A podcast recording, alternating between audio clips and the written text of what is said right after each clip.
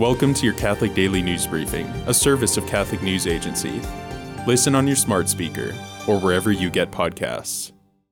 On All Souls Day, Pope Francis urged Christians not to compromise with the gospel but to take Jesus' words seriously when he says we will be judged by how we treat the poor. Often, out of convenience or comfort, we tend to tone down Jesus' message, to water down his words.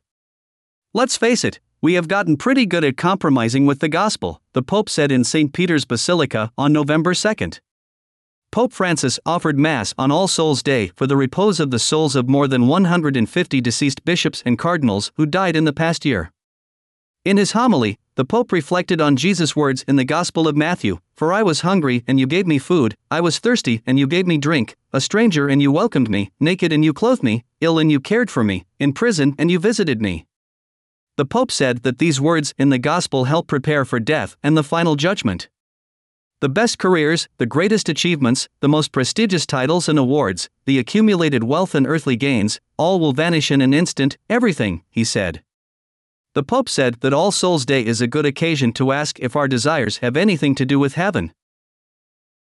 England's National Health Service, NHS, has issued new guidance for the treatment of children with gender dysphoria, warning that the condition is often a temporary phase and restricting the use of puberty blockers and sex changing hormones. The NHS's revised treatment policy was released last week after a review of existing policies found that gender transitioning may have significant effects on the child's psychological function.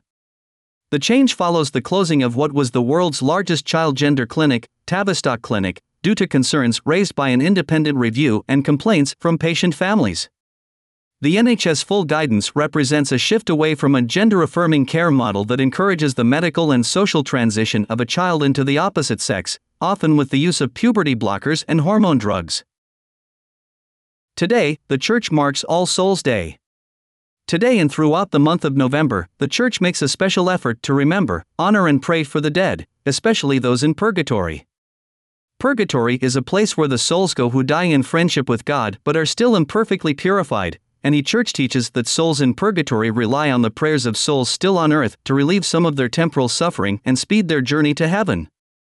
There are many different cultural traditions around this period, but one of the most consistently honored is the practice of visiting cemeteries. Thanks for joining us. For more, visit CatholicNewsAgency.com.